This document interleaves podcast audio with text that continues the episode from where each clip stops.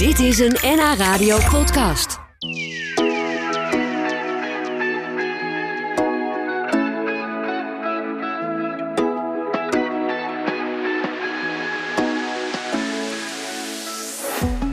Bas Zevenbergen, hij groeide op als uh, jongeman, deels in het uh, Rijksmuseum, waar zijn vader uh, intendant was. Jij bent een gelukskind, vind ik. Want jij bent opgegroeid in het Rijksmuseum. Ja, voor een deel. Ja. ik kwam daarbij ja, zeg maar rond mijn 16e, 17e wonen. Doordat mijn vader. ja, die was, die was marineofficier. En die jongens die pensioneerden in die tijd vrij vroeg. Dat was, dat was helemaal uniek natuurlijk, 50 jaar. Ja. En toen, uh, toen had hij al contacten met het Rijksmuseum. Oké. En uh, ja, voor ons was het wel een verrassing dat hij toen met de mededeling kwam van... jongens, we gaan naar Amsterdam. Want waar woonde je voor die tijd? Den Helder. In Den Helder. Ja. En, en, wat deed hij bij de marine? Hij was marineofficier, logistiek. Oké. En, ja, en die jongens gingen met 50 weg. En het was niet alleen de mededeling, we gaan naar Amsterdam. Maar er was ook de mededeling, we gaan in een museum wonen. Of in het museum wonen. Maar hoe, hoe zijn die contacten gelegd? Dat maakt me reuze nieuwsgierig hoe dat dan werkt. Ja, er waren contacten al tussen, tussen toenmalige CRM... Cultuur, Recreatie en Maatschappelijk Werk... Uh, ministerie en de Defensie. En een, een, een uh, ja, oud-collega van de marine... die werkte op dat moment ook in het museum. Oké. Dus dat was een beetje, ja, ons kent ons. Ja, wat ging hij doen daar dan? Hij werd geen suppost, neem ik aan. Nee, uh, hij werd intendant. En Oh. dat was eigenlijk dat hij verantwoordelijk was, mede verantwoordelijk was... voor de, zoals ik dat noemde, de niet kunstgerelateerde zaken. Huishoudelijke dienst, uh, technische dienst, maar met name de bewaking. Oké. Dus hij had, hij had een aantal, ja, tientallen mensen, zeg maar, ja, zeg maar onder zich.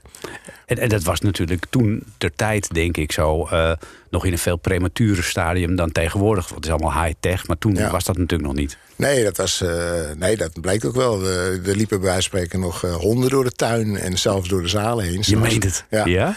En ja, wij kwamen daar wonen toen, uh, toen net, uh, weliswaar in Brussel, de liefdesbrief van Vermeer uh, zwaar beschadigd was. Dus Mhm. dat, maar dat was ook wel aardig later, ook voor de, waar we het ook nog over zullen hebben. Ja. Uh, zeg maar mijn contacten. Mhm. En uh, ja, in 75, toen we daar natuurlijk al even wonen, toen hadden we de zware beschadiging van de nachtwacht. Oh, die heb je dus ook nog daar, had, meegemaakt. daar had hij natuurlijk wel ja, zeg maar direct mee te maken. Ja. ja, we gaan het straks inderdaad hebben over wat jij net ook al noemde. Want jij hebt een website gebouwd. The Fun Part of Art. Ja. En uh, daarin kun je schilderijen kijken. Maar goed, en nog veel meer. Gaan we straks na ene uitgebreid over hebben. Ik wil nog even hebben over waar woonde je toen in het Rijksmuseum? Was daar een dienstwoning of ja, zo? Er waren, er waren een aantal dienstwoningen, drie in totaal. Nu niet meer natuurlijk, ze zijn allemaal weg. Na ons is er ook, of na mijn vader en moeder, die gingen in begin 80 weg. Toen zijn er geen dienstwoningen meer geweest. Hè. Toen was het natuurlijk allemaal mobiel en blablabla. Bla, bla. En we woonden eerst aan de kant van de Jan Luikenstraat. Dus je voor het Rijksmuseum staat aan de rechterkant. Ja. Maar dat noemden wij het hol, omdat daar weinig zonlicht was. Maar we toen, uh, toen we daar kwamen wonen, toen uh, wisten we al dat we naar de kant van de, van de zouden gaan. Zo. En dat was een uh, ja, groot huis, mega. En Jeetje. dat was, uh, was wel souterrain en achter tralies, zeg maar. Oké. Okay. Maar uh, het was uitstekend wonen daar. Zo, ja. ja. Hoe lang heb je daar gezeten? Ik heb er zelf vijf jaar gezeten, vijf, zes jaar.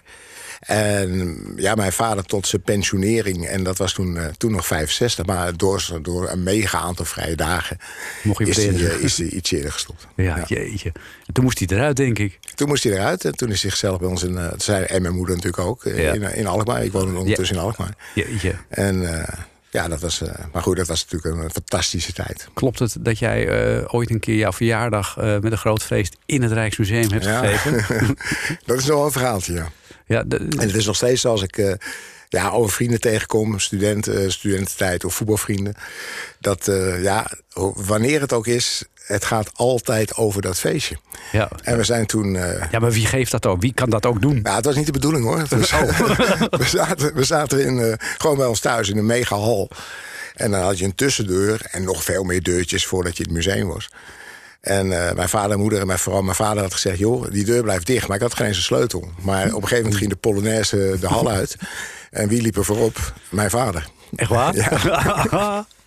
Hoofd van de beveiliging met een hele polonaise achter zich aan. en toen stonden we met een mannetje of wat eh, bij de nachtwacht. Maar ja, men zegt dat er wel een foto is. Maar ja, jongens, we hadden geen mobieltjes. Hè? We, Nee, er nee. liep ook niemand met een, eh, met een eh, fotocamera op zak. Maar het is toch ook veel leuker om die verhalen te vertellen... dan dat je Ja. dat allemaal moet bewijzen. Ja, maar maak het maar geloofwaardig. Ja, nou, ik, ik geloof het wel. Er zijn, er, zijn, er zijn nog wel een mannetje of 10, 40, eh, 30, 40, 50 die het meegemaakt hebben. Ja, fantastisch om dat te kunnen doen. En eh, ja, het eh, is toch zo'n beetje geworden dat eh, het spreekwoord... de appel valt niet ver van de boom werkelijkheid is geworden. Want op je oude dag, om het zo maar eens te zeggen, Bas Zevenberg... Dank je, Jos. ben- je toch ook een beetje in de wereld van die kunst terechtgekomen. Hoewel je natuurlijk in je werkende leven al leraar maatschappij, leer en geschiedenis was. Waardoor je natuurlijk ook veel met kunst in aanraking kwam. Maar nu heb je een website opgericht, The Fun Part of Art. Leg even uit, wat is dat? Dat is een soort virtueel museum of een digitale catalogus. Eh, met, met, eh, waar ik eh, de schilderijen die gebaseerd zijn op het dagelijks leven... dat zijn de zogenaamde genreschilderijen, ja, ga uitleggen. Ja. Er zit een ontzettend verhaal achter bij deze schilderijen. En dit is eigenlijk opgebouwd uit een, uit een verzameling van, van symbolieken. En op het moment dat je... Ja, dan moet je de symbolieken kennen... om het verhaal te begrijpen. Je zegt eh genre schilderijen. Eh, zijn er dan nog meer soorten schilderijen die zich minder toelenen om dit soort dingen mee te doen? Ja, je had in die periode, praat natuurlijk over de 17e eeuw... had je eigenlijk vijf soorten schilderijen. Eh, de portretten, de, de stillevens, de landschappen...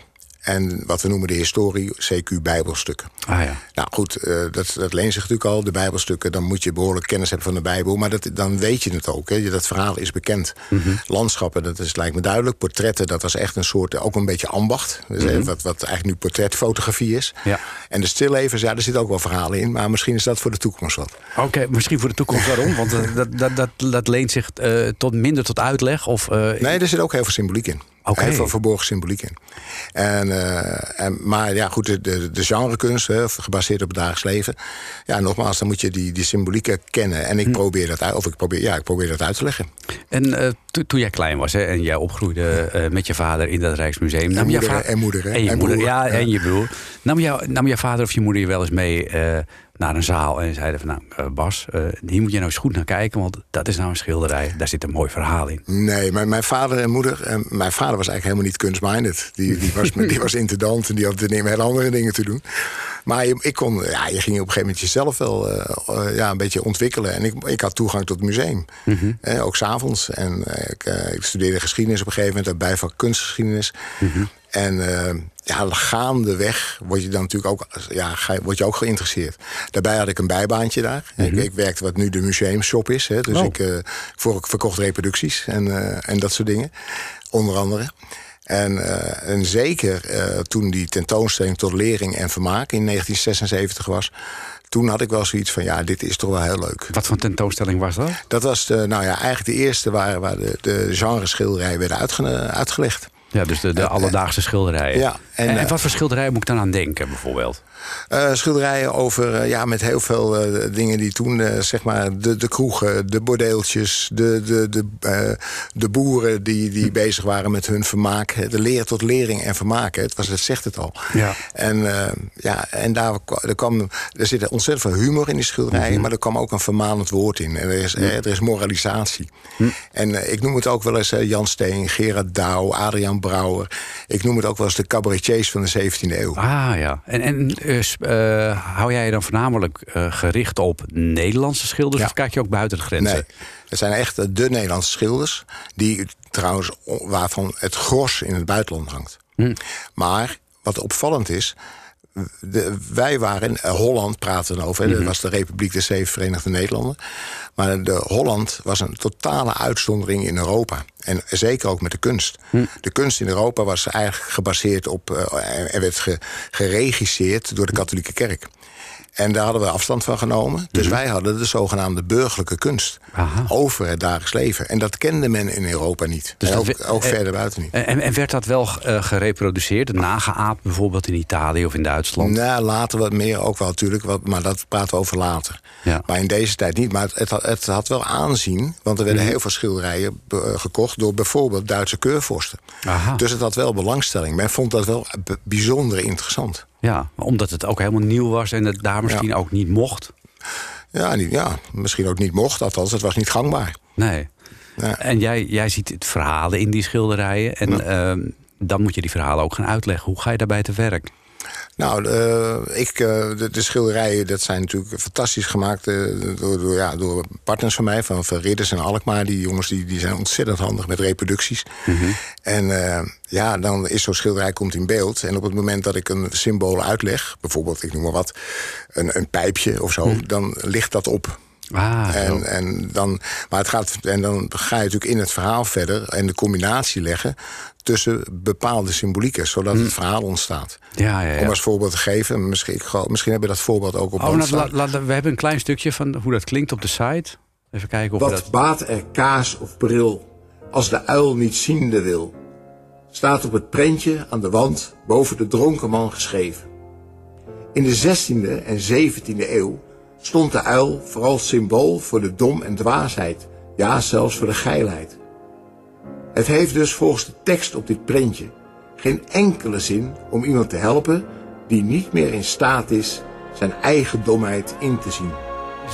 Dat is wel bijzonder, want wij, wij denken die uil is wijsheid. Ja. Maar dat is dus domheid in die tijd. Ja, hij was ziende blind, hè, omdat hij overdag niks zag. Ah, dat was het. En, eh, maar dat is dus ook, nou ja, dieren zijn symbolen, eh, voorwerpen zijn symbolen. En later in, in dit schilderij, het dronken paar van Jan Steen, zien we dus een, eh, hoe noemen we dat tegenwoordig, een sekswerker, werkster. ja, ja, je, eigenlijk zie je gewoon een bordeel in een café. Ja, ja, en dan toch? zie je dus de rode kous van de dame. En bij haar staat een pispot. En piskous, dat was dus weer een, ja, een naam voor een prostituee. Je meent het. Ah, en, en, dat pijpje... De, Het pijpje is symbool voor het mannelijk geslachtsdeel. Ah, zo. En, dat ligt dan op de, op de ja. rok van de vrouw. Ja. Ja, die ligt wat treurig. Hè? Het is Ja. afgelopen, het hele, gebeuren dan. Ja. En het pijpje kloppen, dat was ook zo'n uitdrukking. Dat betekent dus dat de mannen naar de prostitutie, prostituees gingen. Oh, ga Naar even een pijpje gingen. kloppen. Ja, een pijpje kloppen. Ja. Kijk, nu steek ik dus in twee minuten al heel veel op. En heb ik het schilderij nog niet eens gezien. Ja, maar er zit ook een vermaning in. We Oh. altijd bij dit schilderij blijven dan eventjes. Want op een gegeven moment ik zie, heb je ook een gezegde van... eh, kaart, kous, kan, Mhm. maakt menig arm man. Nou, de kaarten, hè, dat is dus de waarschuwing. De kaarten, Ja. dat slaat op het, op het gokken in het café. Ja. De kous op de prostituee. En de kan op het overmatig drankgebruik. Het is ongelooflijk allemaal. We gaan er straks over verder praten. The fun part of art.nl Eh, De mensen kwamen ook gewoon even en passant even langs hè, eh, bij, bij jullie thuis. Ja, Ja. En dan heb ik het ook niet over de mensen, niet iedereen, maar mensen als eh, een minister of een Joop den Uyl. Of, Ja, die komen wel eens, eh, die komen wel eens buurten. Ja, maar, maar we hebben, ja goed. Die mensen, er waren ehm, Juliana, koningin Juliana, die hield haar recepties altijd in het Rijksmuseum. Oké. En eh, ja, we hebben dus ook een avond meegemaakt dat eh, eh, Ajax op tv was. Ik geloof tegen AC Milan of zo'n soort supercup. Ja, is lang geleden hoor. Maar- En boven was een receptie. En een aantal ministers die dachten, ja, we willen toch wel even Ajax kijken. dus ik vroeg aan mijn vader van Pleun, eh, heb je niet ergens een tv? Ja, je had geen kabel of weet ik veel wat je het had. had. Dus ik zat met een aantal vrienden lekker Ajax te kijken. En toen kwam het halve kabinet een uil binnenstappen. Kijk. Dan zie je toch anders voetbal te kijken hoor. Ja, dan zit je heel anders voetbal te kijken. En eh, mocht jij de bitterballen die over het leven? Nou, ik geloof dat de chips overal lag. Oké. We gaan het hebben verder over jouw, eh, jouw website die je hebt eh, eh, ja, opgericht, mogen we toch wel zeggen. The Fun Part of Art. We hebben het net al even gehad over de genre schilderijen. Want dat zijn het met name die jij zeg maar laat zien. Maar ook uitlegt op wat daarop te zien is. Die website, kan ik daar zomaar naartoe? Of moet ik daar lid van worden? Hoe werkt dat? Ja, dat, nou ja, zomaar naartoe. Het, we hebben eigenlijk een hele makkelijk toegankelijke website gemaakt. Dat betekent, je gaat naar de funpartofart.nl er is een welkomstpagina. Daar kan je al een beetje kijken wat er aan de hand is om even naar het menu te gaan. En vervolgens koop je eenmalig een ticket voor, voor slechts ja, 4,99. het is geen geld. Nee. En dan heb je onbeperkt toegang je leven lang. En dan uh, komen de schilderijen voorbij. Je kan ze uitstellen, je kan ze aanklikken, je kan het per museum bekijken uh, op naam. En we hebben van, alle van de schilders uh, die uh, genoemd worden en besproken worden, hebben dus ook een biografie uh, erop staan. oké. En, en hoeveel, heb je, eh, hoeveel schilderijen heb je inmiddels eh, geanalyseerd en eh, van commentaar Ja, er komen, de, er komen eh, in de Nederlandse versie nu 40 schilderijen. Er zijn er nu eh 32 staan er nu op. De, de komende week eh, breiden we het uit naar, naar 35 eh, CQ40. Ja, en dat, is, dat, dat zijn allemaal verhaaltjes van twee, tweeënhalve minuut. Dus eh, je kan het ook zeggen, jongens, ik ga vanavond kijken, volgende week nog eentje, enzovoort, enzovoort. Het is een soort net, eh, schilderijen Netflix. Het is een soort schilderij Netflix, ja. Ja. ja. en dan kun je steeds iedere keer een Ja. deel bekijken. Ja. Al die informatie die jij tentoonspreidt in in het verhaal wat je erbij vertelt. Eh, waar haal je die vandaan? Ga je dan ook, ja, want er hangen natuurlijk ook eh Paul de Spotters en Jan Steens in buitenlandse musea. Ga je daar dan ook echt kijken eh, om zelf het, het live schilderij ook te kunnen zien? Ja, ik vind dat sowieso het leukste. En dat moeten mensen ook zelf eigenlijk doen. Hè? Ik bedoel, da- daarvoor is een museum echt fantastisch om, om te gaan kijken. Maar nogmaals, als je wel weet waar je naar kijkt. En ik ben zelf ja, de afgelopen tijd behoorlijk wat op pad geweest. Vooral in Duitsland. Er hangen ontzettend veel eh, s- Nederlandse in Duitsland. Oh, waar hangen die dan? Eh, ja, de, de keurvorsten waren er gek van. Hè. Oh. Toen, dus ik ben naar Kassel geweest. eh Dresden, fantastisch museum. Frankfurt, Keulen. Eh, recent nog even in Parijs een een schilderijtje bekeken. Ja, en de rest van Parijs ook. Wat een natuurlijk. rotleven heb jij. Ja, verschrikkelijk. Ja. Maar het is ook leuk om te zien. Kijk, er is bijvoorbeeld het schilderij van het oestereetsertje van, van Jan Steen. Mhm. Als je er niet oplet in het Mauritshuis, loop je er voorbij. Dat is, dat is een postzegel. Mhm. En er staat zoveel leuke dingen op. Maar als het, dan is het zo klein. Het is 16 centimeter bij 14, geloof ik, of zoiets uit mijn hoofd. Ja. En dat is natuurlijk helemaal niks. En als je het verhaal niet kent, dan loop je er zo aan Dan loop voorbij. je er sowieso loop je er voorbij. En wat nu ook leuk is, hè, als je daar bijvoorbeeld de Fun Part of Art op je telefoon hebt, dan kan je met Smart View het zien op televisie. Ah, En dan heb je natuurlijk een, dan heb je echt, nou, mooie zie je de schilderijen niet hoor. nee, nee, nee. En, eh, en, maar ik vind het sowieso live ook, ook leuk. Ik wil het ook zien. Ik wil ook zien hoe dat hangt. Ja. En wat voor omgeving. Dat je, Maar het, is natuurlijk ook, het kan ook zo dus zijn dat dan ga ik bijvoorbeeld eh, naar een museum toe, nou, ik noem maar wat in Kassel. Dan zie ik dat schilderij hangen. Ik heb die Fun Part of Art eh, kan ik aanschakelen. En dan krijg ik het verhaal wat je in het museum vaak niet hoort, krijg ik daar dan wel meteen dat, erbij. dat zou je daar kunnen doen. Ja, dan zou je daar gewoon je, je app kunnen openen. Het is, maar daar hangen natuurlijk, eh, nou goed, dan ga je naar Kassel. Ik denk nu voor één schilderij. En ik ben ook met een Duitse versie bezig. Dus dan doe ik wel een paar schilderijen extra die in Duitsland hangen. Voor eventueel Duitse, het Duitse publiek. ik zie een groeimarkt, Bas. Ja, ik ook, maar ik moet wel groeien natuurlijk. ja, nou, eh, daar doen wij in ieder geval nu ons best voor. Eh The Fun Part of Art. Dat is eh, jouw website waarop je dus eh, al die schilderijen kunt bekijken. Eh, nu alleen nog de genreschilderijen. De stillevens die zitten eraan te Nee, komen. we- voorlopig even zo hoor. Oh, voorlopig. Nou, oké, ik moet het een beetje temperen. Ik ben te enthousiast, dat merk ik al. En eh, nou ja, mocht je eh, dat eh, daar naartoe willen, dan kun je dus gewoon naar die website van Bas Zevenbergen, The Fun Part of Art. We kunnen nog uren doorpraten. En ik zou trouwens eh, dat hele verhaal van eh jouw opgroeien in het eh, Rijksmuseum, daar zou ik een boek van maken. Weet je, het is maar goed dat Frans Banningkok niet kan praten. Oké, dankjewel, Bas Zevenbergen. Dit was een NH Radio podcast. Voor meer, ga naar nhradio.nl. Radio.